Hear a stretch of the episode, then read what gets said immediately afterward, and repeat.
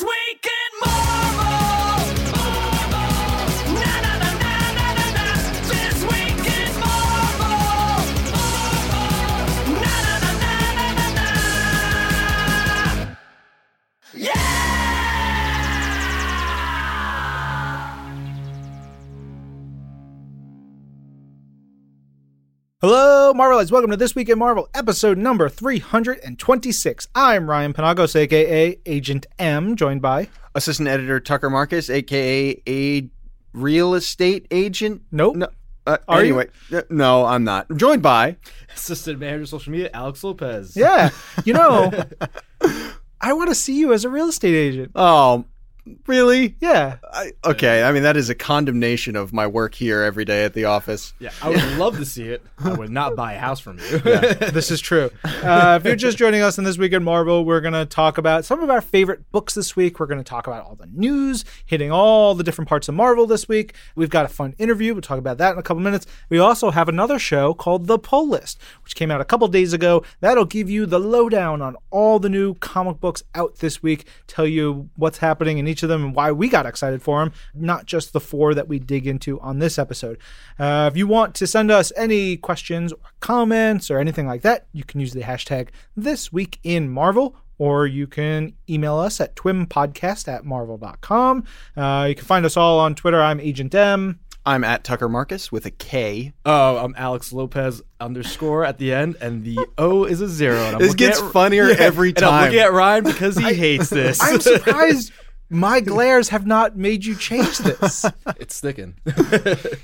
So a couple weeks ago, we got a little pizza butt action.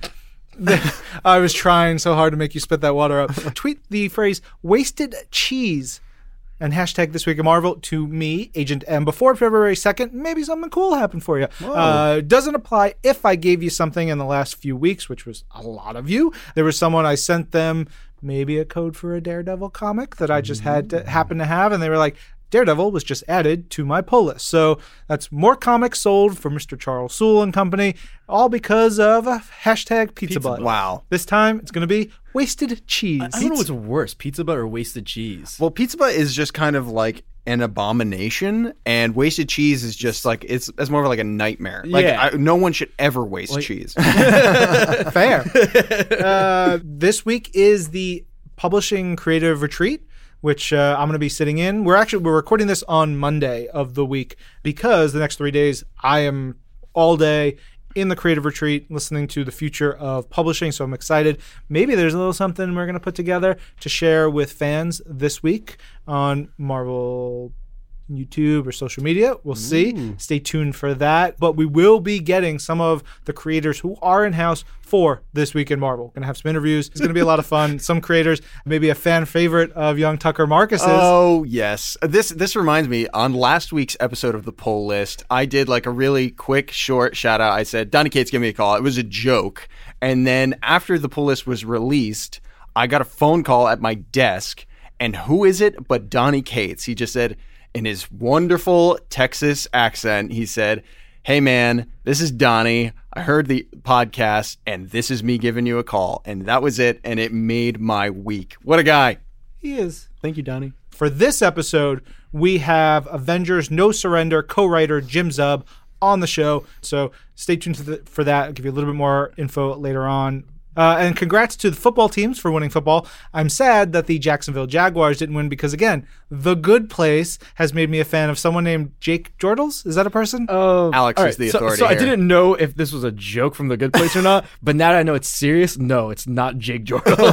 it's Blake Bortles. But Jake Jortles is a thing in the good place that is Okay. related to. You have to watch the show. That's why I was like, I didn't. I read this note and I was like, I don't know if he's making a joke or not because I don't watch The Good Place. I was like, but that's not his name. Congratulations to other football teams. I don't care.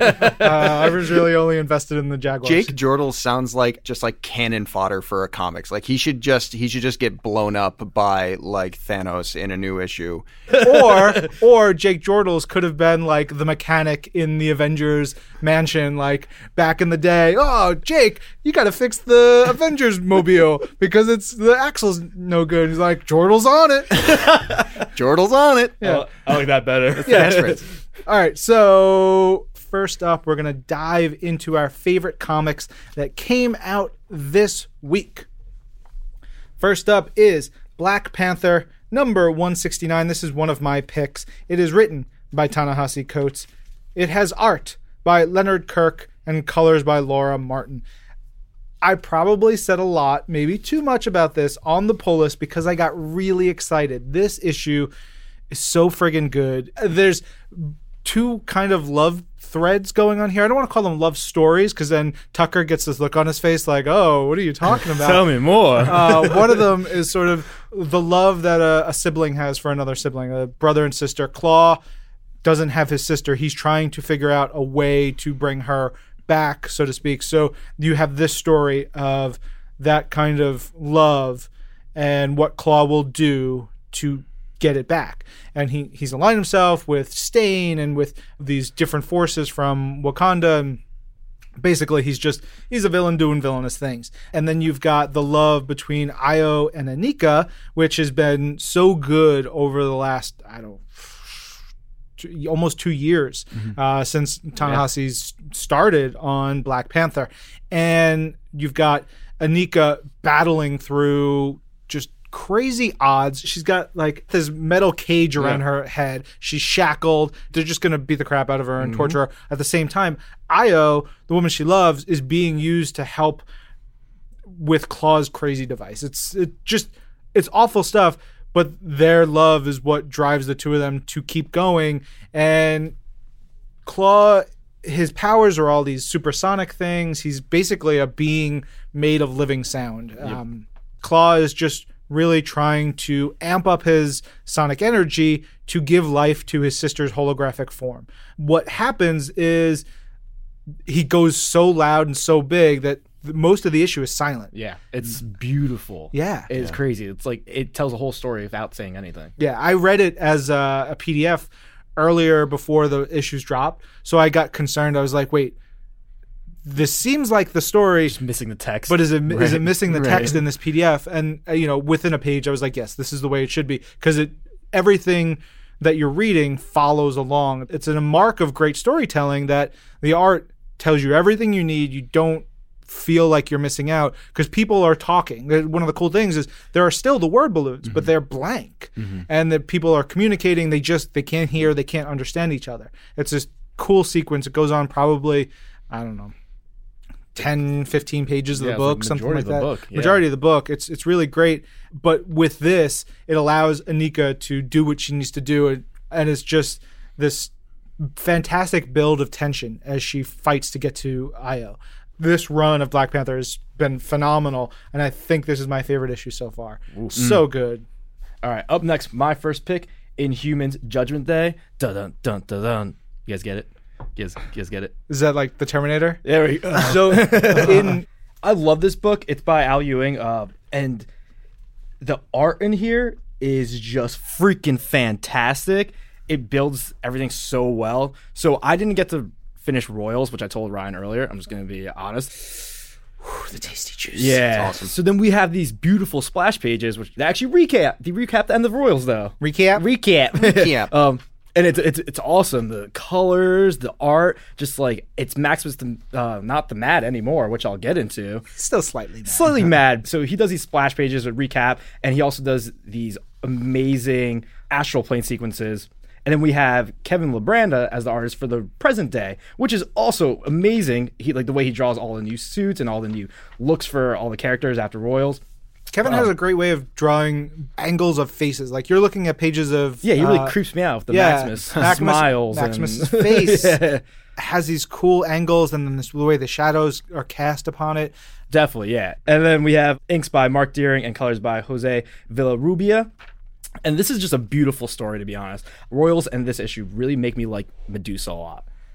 She is amazing and she's like honest and she's so truthful about everything. You know, there's a certain sense, and she doesn't give up, which I love. And this issue really pictured that because if you read Royals, she lost her powers. Yeah, I, I think one of the great things that the Inhumans books over the last couple years have done is firmly establishing how important and how great Medusa is, wholly separate from Black Bolt. She is really a terrific character, Yeah. such a great leader, and so important to the Marvel universe on her own. She- Yeah, there's so much depth to her that she kills it. But it picks up after Royals. The progenitors, they're they're coming. They want them to basically take their place. I think they describe it. The progenitors are to the Inhumans as humans are to you know cavemen. Yes. you know it's Yeah, so far they say it. advanced and so different that it it there's nothing that the Inhumans could they can't fight them on a physical level, Right. Which spins into what this book really gets into, which is Right. the heady stuff. because they've seen the future before and they're like we don't win this fight so like but now that we have basically a cheat code because we know how to let's do it so like we have to fight them in the astral plane our wills are more are stronger than them because they can't compute basically they don't understand so they think they have a little more time but they don't the progenitors they show up and they're like all right reader you have to send one of us to the astral plane the strongest one out of all of us and they send medusa and i love it because as soon as she like realizes that she was the one that they sent. She was like, not me. Like, I'm not strong. I have no powers and all this. And I think it's so beautiful that all of a sudden there's a psychic link once she's on the astral plane with uh, Black Bolt, and he just comes to the rescue. And it's like the coolest page where he just like bursts through a statue of himself, basically. I want to do that. I want to burst through a statue of myself in somebody's mind. and he just like yeah it happens and like it happens so quick and he just takes out the threat like Yeah. extremely quick he just like rips it in half and it's just like holy crap and then you get into some really i don't want to say sad No, I mean, it's, it- a, it's a little sad but it's very touching It- Yeah. it's a it's a bond and understanding between a ex-wife i guess an ex-husband now and a king and a queen and you start they start talking about how Gorgon died, and you realize that Medusa actually loved him. Should you should have been reading Royals, son? Yeah. How about that? I know. Well, that's the thing. Now I really want to go back and read it because it happened in the end of Royals, and I guess all this came to light, and I missed it, and I'm sorry. It was wonderful stuff. It, like you had Gorgon and Medusa, and they were both going through some stuff, and they were there for each other. And the way they talk about Gorgon in here is so it's beautiful. yeah, and the way she explains it, we, we were friends since like we were children. I could depend on him for everything. I could be in his arms, and like you know, I feel him breathe. I feel comfortable. And it's so sweet. And you see the look on Black Bolt's face, like he's sad, but he also understands, and he like he's not judging, and he, he's like, I can't get upset at her. He's like, they had their problems, you know, and they both came to understand that. It's Judgment Day, but he's not. There's no judgment from him. Thank you, Tucker. Redeemed Thank you. for now. for now. um, so much happened in all of that, and then you get to the next page, and basically, I guess they defeated them. Yeah, she, Yeah. the power of love defeated the progenitors. Yeah, the like, power of love.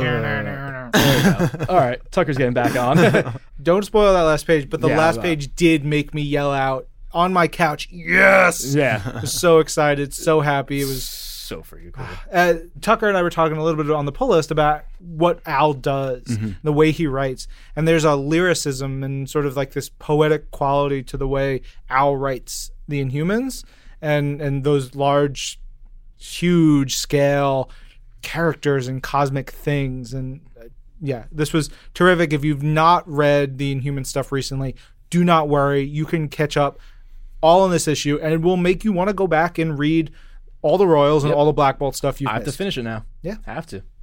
My pick is Marvel Two-In-One. It's The Thing and the Human Torch. This is The Fate of the Four. This is the second part. Uh, it's written by Chip Zdarsky, pencils by Jim Cheung, inks by John Dell with Walden Wong and Jim Cheung, and colors by Frank Martin.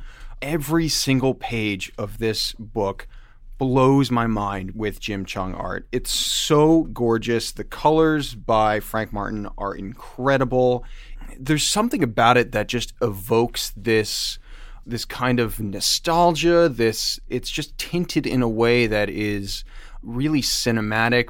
It, it just evokes the history at stake here and, and what is being discussed. Um, we start the issue with the thing and Alicia and Sue and them being gone and this series has been as much about the absence of Reed and Sue as it is the presence of Johnny and Ben. Because, you know, despite the fact that they're not here, they are such central figures to everything they're doing, not just to where Johnny and Ben are going, but to what they're feeling the entire way through. And you really feel that history all the way through. It's it's so fun to read because Chip, as the writer of Peter Parker, the Spectacular Spider-Man, he wrote Howard the Duck, he wrote a great Star-Lord series. We know that he is an insanely funny guy. We know he can do that as well as anyone, but he really can pull the heartstrings, and we see that in his his Peter Parker series at times. We're and we're really seeing it here. the more I think about it, I don't. Thing is like one of the greatest comic book characters, mm-hmm.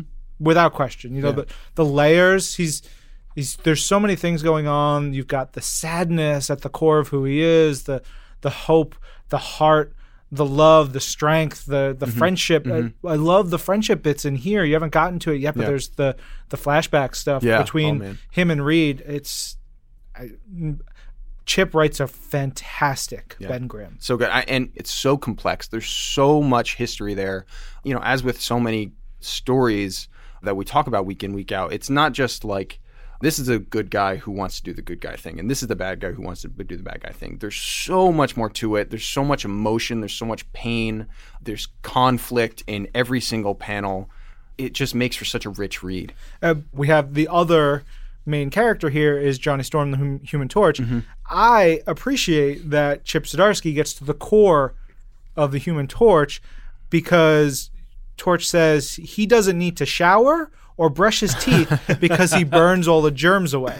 That to me is the greatest superpower ever. Yeah. How do you feel as a someone who is not Oh, a fan of germs? Okay, well, it was mentioned briefly on the pull list. I was in a gross and dirty place this weekend that took two showers for me to actually feel clean from. Wow. Uh, yes, The gross and dirty place was a hospital. That's right. Alex. Oh. That's right. my. yeah. Uh, but I don't even know if lighting myself on fire would make me clean after such an experience. But nonetheless, I am envious of Johnny. And basically, what's going on in this story, Johnny and the Thing, they they've been led to believe this object that Reed left for them in the event that he dies or disappears. There's kind of a, a fail-safe plan that he's left for Ben and Johnny, and they're in search of it. And it's apparently it can be found at the place of their first adventure together. And that's kind of the key to this whole issue. So Ben's like, oh, well, our first adventure was with the Mole Man. Mm-hmm. So they go to Monster Island to confront the Mole Man. Johnny and Ben roll in on an argument between Googam and the Mole Man over who should be the leader of Monster Island and Subterranea. And they're essentially having an election and an argument. Yeah, it's like democracy for a bit. yeah, it is really funny stuff. And basically, they're like, okay, whoever has their followers beat the thing in Human Torch gets to be the president uh-huh. of Yeah. of Subterranea. It's hilarious. I, for one, would be voting for Googam, boys. I go Googam. uh, I'll be a dissenting voice. The mole man just rubs me the wrong way. I don't know, something about him. Googam wins. I, Yeah. We need a T-shirt that's just like Googam, Googam wins. 2018. uh, as they're having that argument, Victor Von Doom shows up and he just blasts everyone and says this awesome line. He just comes in and says, "Democracy is overrated." yeah. it's so cool. which is great because it's funny, but it also hits at Von Doom's Yep. entire legacy and all this stuff. And then he gets to be Yeah. president. I love how then it's followed up with all like the mantras like Metal Man is the winner. it's so good. I hope, like, I 100% hope that's followed up on. We get more of Victor Von Doom as Lord of the Monsters. and I hope they keep calling him Metal Man. Yeah, yes. President Metal Man. uh, then we jump back to kind of this flashback that is, again, the art is so gorgeous. We I- kind of get this different shade to it, and it- we can see that we're in a different time and place. Yeah, you got to give huge credit to Frank Martin on this as well, the colorist who, you know, changes the hues, gives you a different tone, a different flavor. That that's one of the amazing things about a great colorist can evoke a different emotion by the shades that they use, by the, their techniques, the different things that they employ. It's bonkers. It's so good. It goes back to the early days of Ben and Reed and Victor's relationship. and this takes place in 1998. So that's a huge thing, Yeah. right there. That is put into here is the the sliding time of comics is Mm-hmm. just you know you think back in the '60s, it was all about the Fantastic Four, the space race, and and all these things, and they were trying to get to space, and now it's you know this is pre their first flight, first adventure as the Fantastic Four, is where this flashback is set, and that's 1998. Uh, basically, it tells the story of how Ben and Reed went and stole this trophy, kind of defaced it a little bit, so that it's instead of saying This was my favorite part of the whole book. Yeah. One, it was because it's that classic Zdarsky like humor, Yeah. and two, he uses it to also paint the foils between Ben and Reed, and the foil like why they're best friends and how they're so different. Because it's such mm-hmm. a it's a simpleton prank. you know what I mean? I kind of want to ruin it, but I kind of want to ruin it. They all right. They basically changed the name on the trophy to Victor Von Doof. yeah, It's so good though.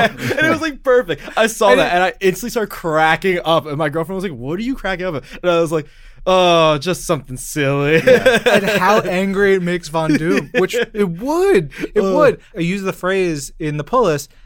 Reed is such a milksop to me. He's this like a character I never connect to, but Chip connects me to him through Ben. Mm-hmm. I feel that friendship. I feel that there's a, a love and a connection between the two of them. You know, I liked Reed more because of what you find out about how he loved that prank Right. so much and he was connected to that and his friendship with Ben and there was always something there like you have your friend and you know your friend's friend and you don't really like your friend's friend at first Right. but you get connected to your friend's friend because of how much their friendship means to them Mm. and then it all becomes a great big party yeah. Ben Grimm is the kind of the Bering Straits between North America, Ryan, and Eastern Asia. Look at all book Reed smarts over Richards. here. It's he's a Oh, land bridge, uh, and he is a land bridge because he is made of rocks.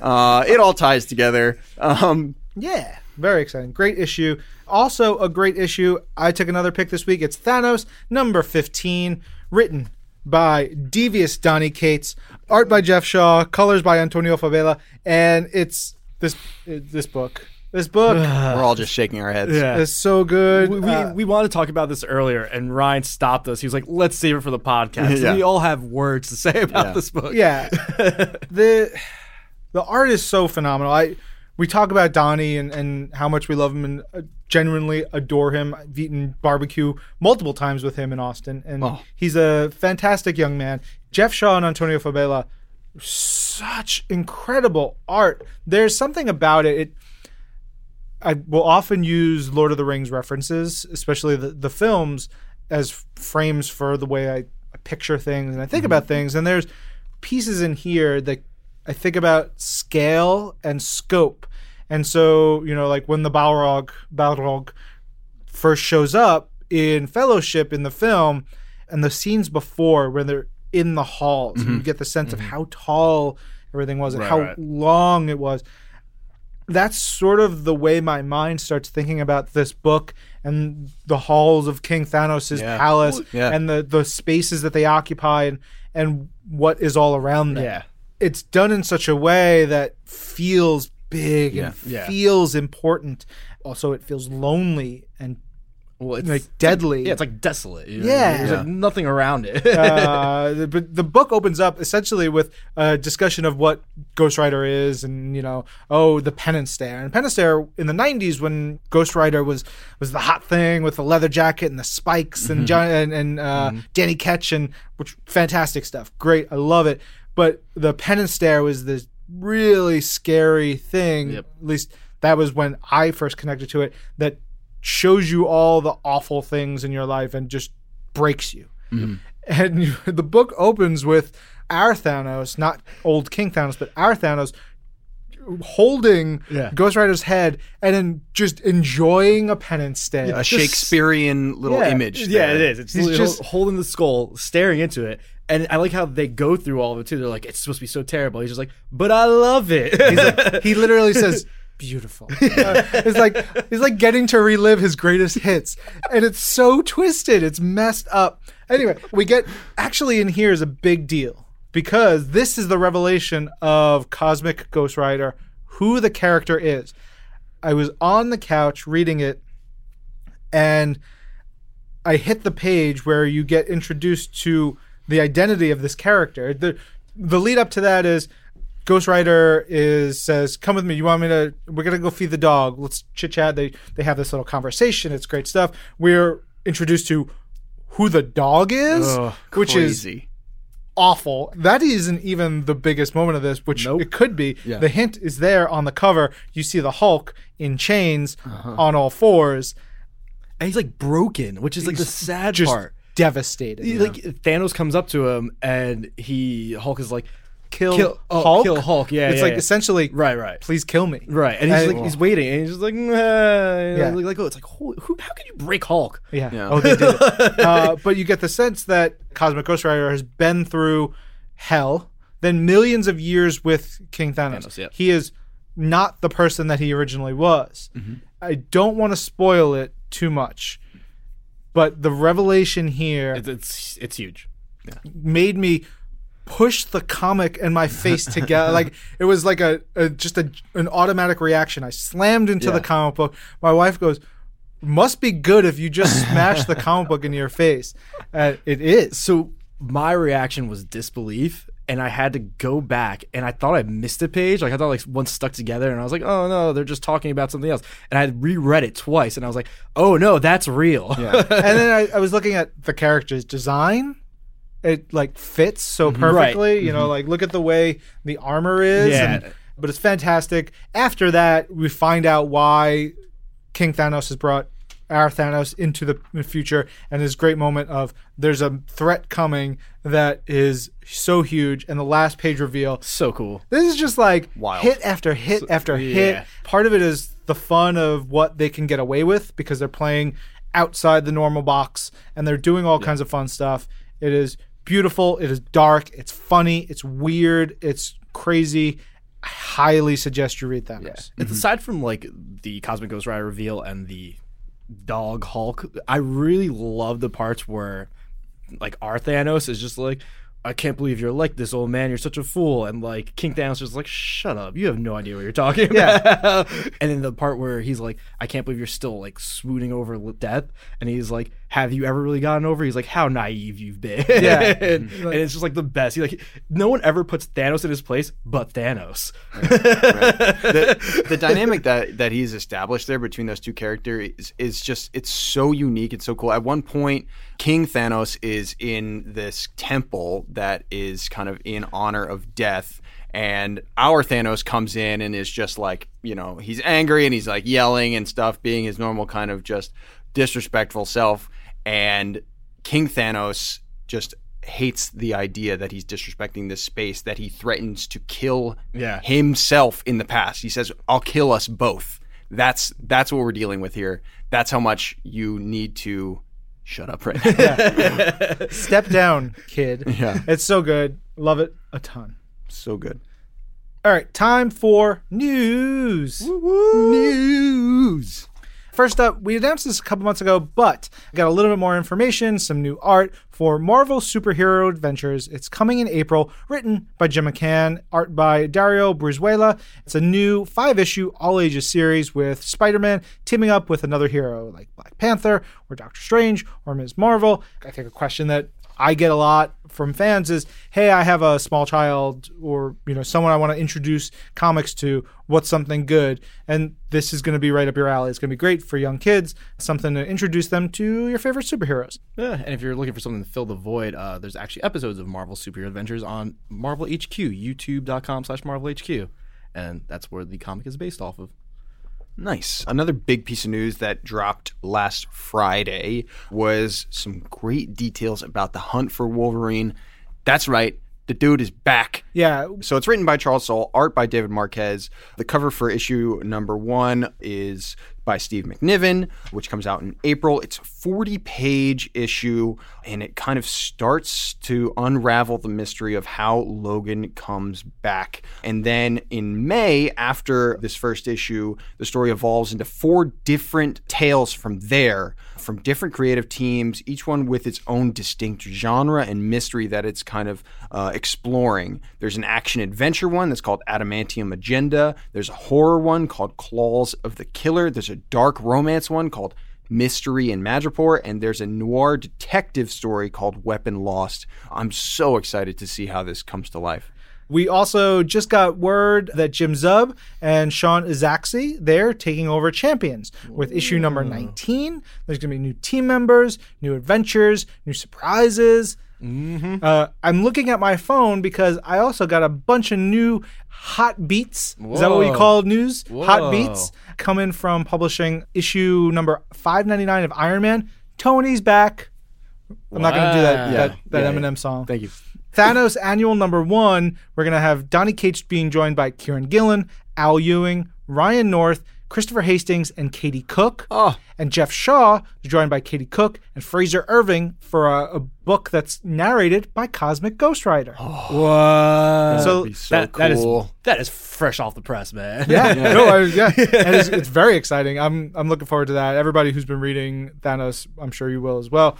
So we've got some updates for Marvel Rising. You know, we have the Marvel Rising Secret Warriors feature length animated film coming, but this April, just ahead of Free Comic Book Day, we're gonna have the first meeting of Doreen Green and Kamala Khan in a story by Devin Grayson, uh, which I'm very excited for Devin to have more work here. She just did the Power Pack story. She's done a lot of stuff for us uh, with art by Marco Failla, who worked on Ms. Marvel. Uh, you're going to have Unbeatable Squirrel Girl volunteering as a head counselor for an extracurricular computer programming camp. And she finds out her junior counselor is not who she appears to be. You've got AIM in it, camping, secret identities, all kinds of fun stuff. Retailers will get free copies of Marvel Rising number zero that'll kick off a four issue limited series, all new story that officially begins in June with Marvel Rising Alpha number one. So check out that. Pretty cool. Very cool. On the games news, we got uh, Ghost Rider Robbie Reyes lands in Marvel Puzzle Quest. Uh, by the time this episode comes out, he will be available. So uh, add another hothead to your roster. In Marvel's Avengers Academy news, the return of A Force event continues. You can face off against Proxima Midnight, the game's newest boss, and there's some new characters up for grabs like Newscaster Supreme, Chitauri Soldier, and you could keep trying for Asgard's assassin costume for Angela. In Marvel Future Fight, just a reminder that the original character, Korean pop star turned superhero Luna Snow, drops into the game and will be available on this past Wednesday after this episode or before this episode comes out. So go out and check her out on Which means she's available now. You available now. That would be a way more concise and better way to say that. You know what? Words. Comes out on Wednesday. That happened before anyway. Uh, So there's a update for Marvel Contest Champions. Michael B. Jordan, who plays Erik Killmonger in Marvel Studios' Black Panther, similar to some programs that the team has done for previous film and TV launches. That they did one, a cool one with Dave Batista.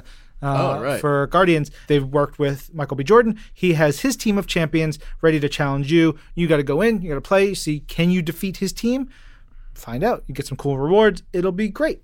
On the TV front, Joanne Whalley will join this third season of Marvel's Daredevil in an undisclosed role who have an enormous impact on Matt Murdock's life. The first two seasons of Marvel's Daredevil are now streaming on Netflix. Get ready for the third. And we got uh, Marvel's Cloak and Dagger will debut for two hour premiere on Thursday, June 7th at 8 p.m. Pacific and Eastern Time. It's only on Freeform. And uh, we, if you go to Marvel.com, we actually have a sneak peek at the first episode. Say what? Yeah, it's pretty cool. It's pretty cool. Check it out. Watch it June seventh. times.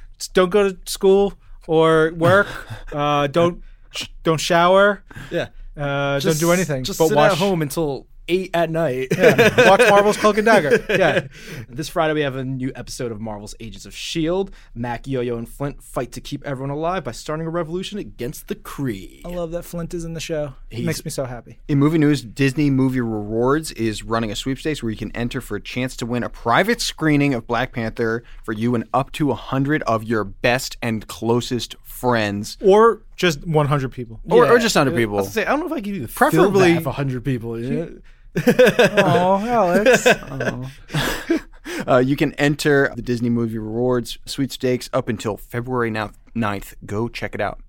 Uh, we have some cool news for Marvel Day at Sea. In 2019, we're going to have more dates for uh, Marvel Day at Sea on the Disney Cruise Line. Sailings will begin in January and sail through March of 2019. Uh, Marvel Day at Sea, if you don't know, combines the thrills of renowned Marvel comics, films, and animated series with the excitement of a Disney cruise to summon everyone's inner superhero for adventures that lie ahead during this unforgettable day at sea. I really want to go. I want to be on a boat. Uh, Have you been on any of them at all? no. Oh, I really wow. Also, on Disney Park side of things, the cute uh, little Vilu, uh, Vilu, Yeah. little creatures that you would have seen in uh, Marvel Studios Guardians of the Galaxy Volume 2. They're on Planet Berhert. Uh-huh. They're being added to Tivan's collection in Guardians of the Galaxy Mission Breakout at uh, Disney California Adventure. So, more things being added to Guardians of the Galaxy Mission Breakout means it's like ever evolving. It's pretty That's neat. pretty cool. Yeah, it's awesome. Yeah. I saw something pop up on my Twitter feed this morning, Alex, and on the Facebook. What are those cute little battle polls? Yeah, so today uh, we actually launched Marvel Pixel Battle on the our Marvel social channels, and they're basically just you know they're cute little battles. Uh, we pick two characters to fight against each other, and we let the fans vote. And they're like 16 bit style There's- animated yep. sprites, like Yeah. video game sprites. Yeah, like old school video game, 16-bit style. Think about that. They're uh, we're doing like classic costumes, you know, just because we like the 16-bit style, like it's old school. Um, we're gonna do one every month, every month, and you have a week to vote. So by the time this comes out, you'll have a day left. We post them on Mondays, and we're actually gonna post the winning battle on Friday. And you guys decide who the winner is. We don't decide. You decide. First up is Wolverine versus, Versus Elektra. Elektra. Yeah. And uh, Ryan and I had an argument about the winner of this battle. yeah, because I voted with, you know, logic. Wow. wow. Okay. Hey everybody, Tucker here with some late breaking news. This is coming in hot off the presses after we recorded the episode and we wanted to give you some new news that's news squared coming in from Marvel HQ. Here's some news we have about Marvel Unlimited. If you have an iPhone or an iPad, you can sign up for the service for Marvel Unlimited using your Apple ID now. This is a brand new launch. It's really awesome. To celebrate the, the launch of this feature, you can get a free seven day trial for Marvel Unlimited if you sign up in the app right now. And then if you want to keep reading, you can go on your computer or on your Android device. You can link your Apple ID to a Marvel.com account. This is all new crazy technological stuff that's happening and you can download Marvel Unlimited from the App Store right now and okay, we have a new tagline for it. It's never stop reading comics. And this is really exciting. In other publishing news, it was just announced this week the 2018 Young Guns inductees. Essentially, what that means is it's the best and brightest upcoming artists in the industry today. And there were six inductees this year that were were listed, and that includes Pepe Larraz, whose work we've been going crazy over on Avengers No Surrender. That's Javier Garron, who works on Secret Warriors. That's Marco Checchetto, who is just blowing our minds on Old Man Hawkeye. Aaron Kuder, who's worked on Guardians of the Galaxy and now he's working on Infinity Countdown. Mike Del Mundo, of course, the name speaks for itself. And Russell Dauterman, who we absolutely love. Part of the, as I like to call it, the 92 Dream Team of comics creators over on the Mighty Thor. So congrats to those artists. Elsewhere in the world of all new Wolverine, this is huge news. Tom Taylor and Ramon Rosanas' series is taking a huge leap into the future this April with Old Woman Laura. That's right, X23 is jumping into this kind of strange utopia world uh, where she is the leader of this new kind of society. There's so much going on. But again, Old Woman Laura is coming uh, in the next couple of months. Go check out marvel.com slash comics for more info. And elsewhere in the mutant world, in X Men Blue by Cullen Bunn and Jorge Molina, there's a brand new lineup of X Men in the Blue series. This kicks off with issue number 25, and then RB Silva comes back on the art for number 26. But basically, the X Men Blue take on the White Queen, Havoc, Bastion, and Miss Sinister with this all new lineup. It's going to be so cool. Again, check out marvel.com for more deets. And let's go back to the show.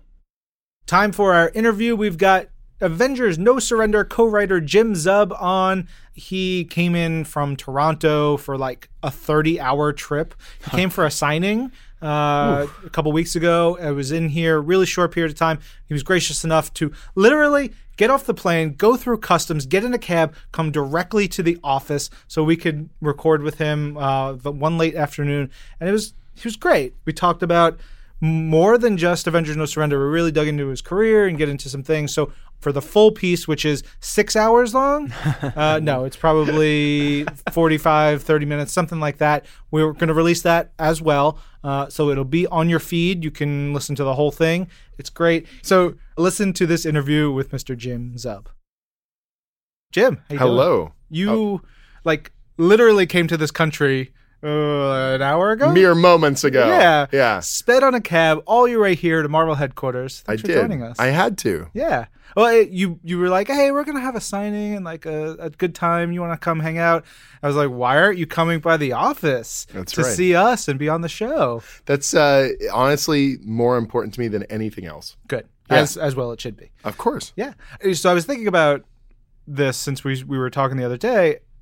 How did we even start knowing each other? Because it's been years before you were really doing a lot of some regular work for us. Was I still at Udon at that point? That's what it probably was. Mm-hmm. What were you doing at Udon? at the So I started at, well, my career at Udon is very strange, like nine years. I started at Udon as a colorist and then eventually an illustrator and then eventually a project manager and an editor.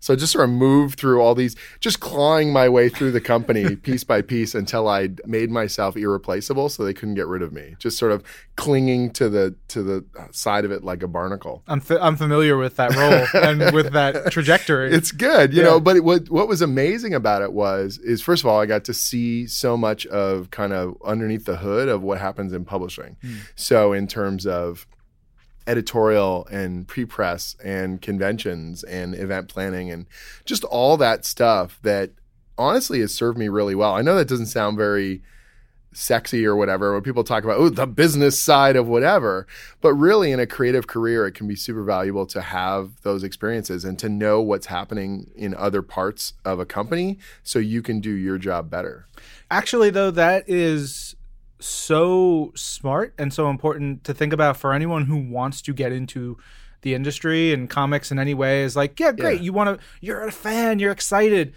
but to understand that this is a business and there Yeah. are so many different aspects to it and how to, to divorce yourself from your fanness and uh, understand how to get stuff done properly. Right. And also, you know, sort of breaking that assumption that if you're not entering in on a creative front, that you're not ever going to, you know what I mean? Like, it's totally a good idea to come in, whether it's as an intern or to, you know, help out in an office or to work on a more kind of administrative level, because those are the ways that you get to know how a company functions. Those are the ways that you build up trust with the people that make those decisions, the hiring and all that kind of stuff. There are a ton of uh, Marvel freelancers, whether it, people like Dan Slott, uh, you know, Donny Cates. Donny Cates. Um, uh, wasn't Peter David like a sales guy way back in the day? I Uh, yeah, uh, um, uh, Fabian Nicieza. Yeah. He worked in, in the office. Yeah, and you learn how all this stuff functions. Like you get to see kind of the broader community, and and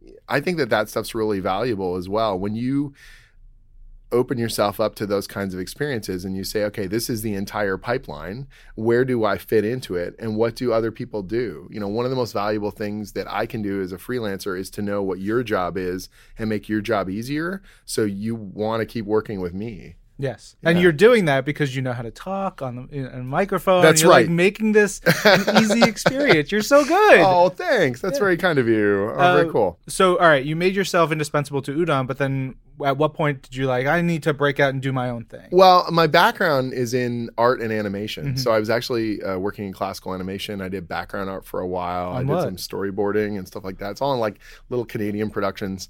Oh, little Canadian productions. Just a little quaint kind of smile as I said that. Uh, and then, um, you know, but my love of this stuff has always been storytelling, Mm-hmm. whether that's like my love of of playing Dungeons and Dragons or my love of you know reading and and film and animation and comics. It's all about storytelling, and so I had done so much administrative stuff, and I had worked on project managing for so many other people's properties, and that taught me a ton.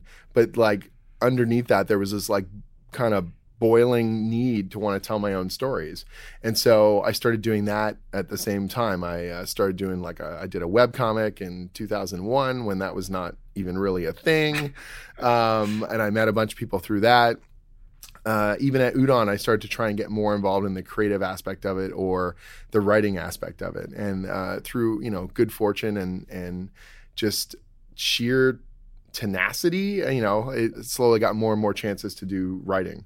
Um, What was and- your first writing gig? like that I got paid for or just Ooh. ah, Uh, no no that, uh, that always throws me for a loop because Yeah. like thinking about that, you know, some people just will just write and not get paid for it. yeah Because yeah. I, you know, I, people are so desperate for early like credits at the earliest parts of their career they'll Yeah. throw themselves at any opportunity uh, Yeah. and, and I understand it, but at the same time, like, no, Yeah, no, I know, it and sucks. and it's and it's tough because I think as long as you know, if you're doing your own work, if you're creating your own thing, make those sacrifices every time. Like if I have an ownership stake, if you want to get all business like, and I'm making stuff uh, for myself that I control, then yeah, you're going to spend more time. If you actually calculated out the money earned versus time spent, it would depress you. But it's Oh, not about that. It's really about making your mark and telling the stories you want to tell and controlling them. You know, but once you start doing commercial work for other people, once you start writing professionally, if you want to call it that, you know, um, then that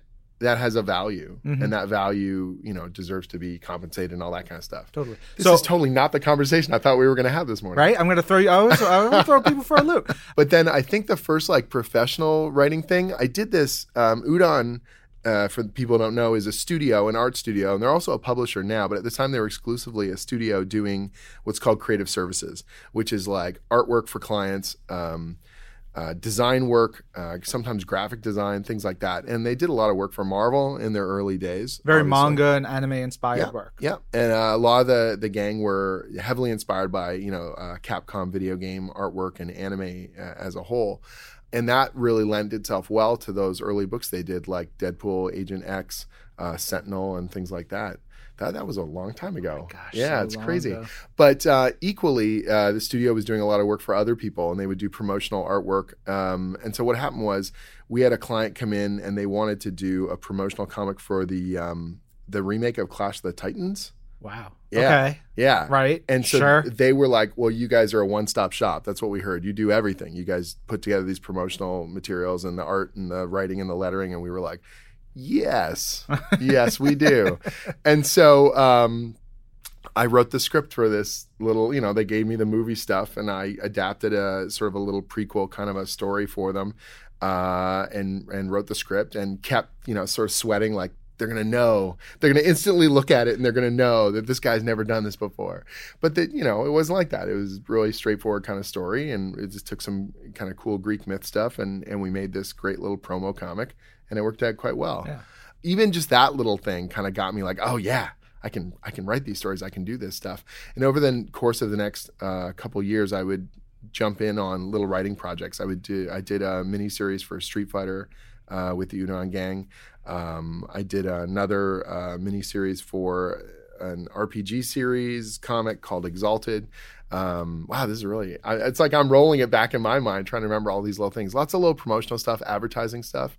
Even some of the first Marvel gigs I did for Bill Rosemann, they were very much in that creative services sort of model. Yeah. Uh, you know, so I, these advertising comics that you'll see, I know it doesn't sound, again, very sexy, but it's like, it's a really good way to get, get your feet wet and understand how this stuff works. Yeah, our custom group, which is you know that that's the Yeah. team that puts this together. They do so many things that you know a fan going to the comic book shop don't see normally. Sure. You know, we have books in military bases. Mm-hmm. You know, we have books for uh, video games that we don't own. That you know, like hey, similar to what you were talking about with Right. Udon, they'll come to us. We'll put together a project. You know, an M and M's comic, or Yeah. who who knows a and, and I know things. again, you're looking at it and you go, well, that's not the real stuff. You go, actually, it, it, first of all, it pays, and second of all, it's a really good way to get your foot in the door and to prove what you can do. You know, um, Dan Slott jokes the first time he ever wrote Spider Man was in a guest spot in a Ren and Stimpy comic that Marvel did. You know what I mean? Like you, you're learning how to put the voices to the characters. You're learning pacing. Uh, I did a, a stint on the Ultimate Spider-Man comic, but it's with the cartoon, so it was tied into the Web Warriors cartoon series. And so um, there's a company in Europe and the UK, and they publish this thing called Spider-Man Magazine, and it comes out every month, and it's got like um, mazes and games for kids, and it's usually got a 10-page comic story in there. And I wrote 20 issues of Spider-Man, you know, and I got to use any character that showed up in the cartoon. And I mean, that show ran the gamut. So I literally had, you know, Avengers guest starring. I had an issue with Blade in it. I had an issue with Werewolf by Night. I had uh like How fun is that? Like, it was a it was a, a phenomenal experience. And one of the things that w- the the format of it was these 10 page stories with like a one page sort of stinger. So sort of 11 pages but you only have 10 pages of plot. And you have to do a complete spider-man story. You have to introduce a threat. You have to make it interesting make it visual and then finish it up in 10 pages. You know basically half the size of a normal monthly marvel comic and being able to do that like i learned every panel is precious. Like i need to make every page pay off every little plot work. They were these tight little stories that had to there was no fat on them whatsoever. And it was a really good exercise. Like i got to um, put all these different characters into the comic. You know i got to write thor and i got to write captain america and uh, you know all these different characters with spidey uh, but at the same time, I also learned how to just fine tune those little plot elements and pack in a story as tightly as I could. And Bill was a phenomenal editor to work with. We did the Figment series for the Disney Kingdoms line and stuff like that. And he was always, you know, really enthusiastic and really uh, sharp in his feedback and just got me to a point where I was really fine tuning stuff. And when he uh, left, he got a promotion and he now heads up Marvel Games. Uh, he gave me the best gift of all, and he basically told other editors in the you know, at Marvel, "Hey, this guy's delivering the goods. Uh, give him a shot." And uh, Tom Brevoort, uh, you know, kind of brought me in under his wing, and I've been doing Avengers stuff ever since. now would be the time for questions and comments, but we're recording this super early. But people have been have been giving us great feedback on the future of this week in Marvel, the future of the pull list. Definitely keep giving that feedback in. It's really useful moving forward. Yes, we want more of that. Uh, we're going to start doing this question of the week. I uh, picked this first one, but I would love for any of you listening, got a question of the week we want to ask the rest of the TWIM community? Send it to us. Give us your suggestions for question of the week. But the first one I've got is uh, we've got the revelation of who Cosmic Ghost Rider is in Thanos, and you've got Robbie Ray as Ghost Rider coming to Marvel Puzzle Quest. Who is your favorite Ghost Rider? Tweet us using hashtag This Week in Marvel. Let us know, or you can post a reply to uh, the the news story on Facebook, or make a comment on SoundCloud or on Twitter. Let us know. We'll check those out. Pull them in for next week's episode. Your favorite Ghost Rider, and we'll be back with another episode soon. This is Marvel, your universe.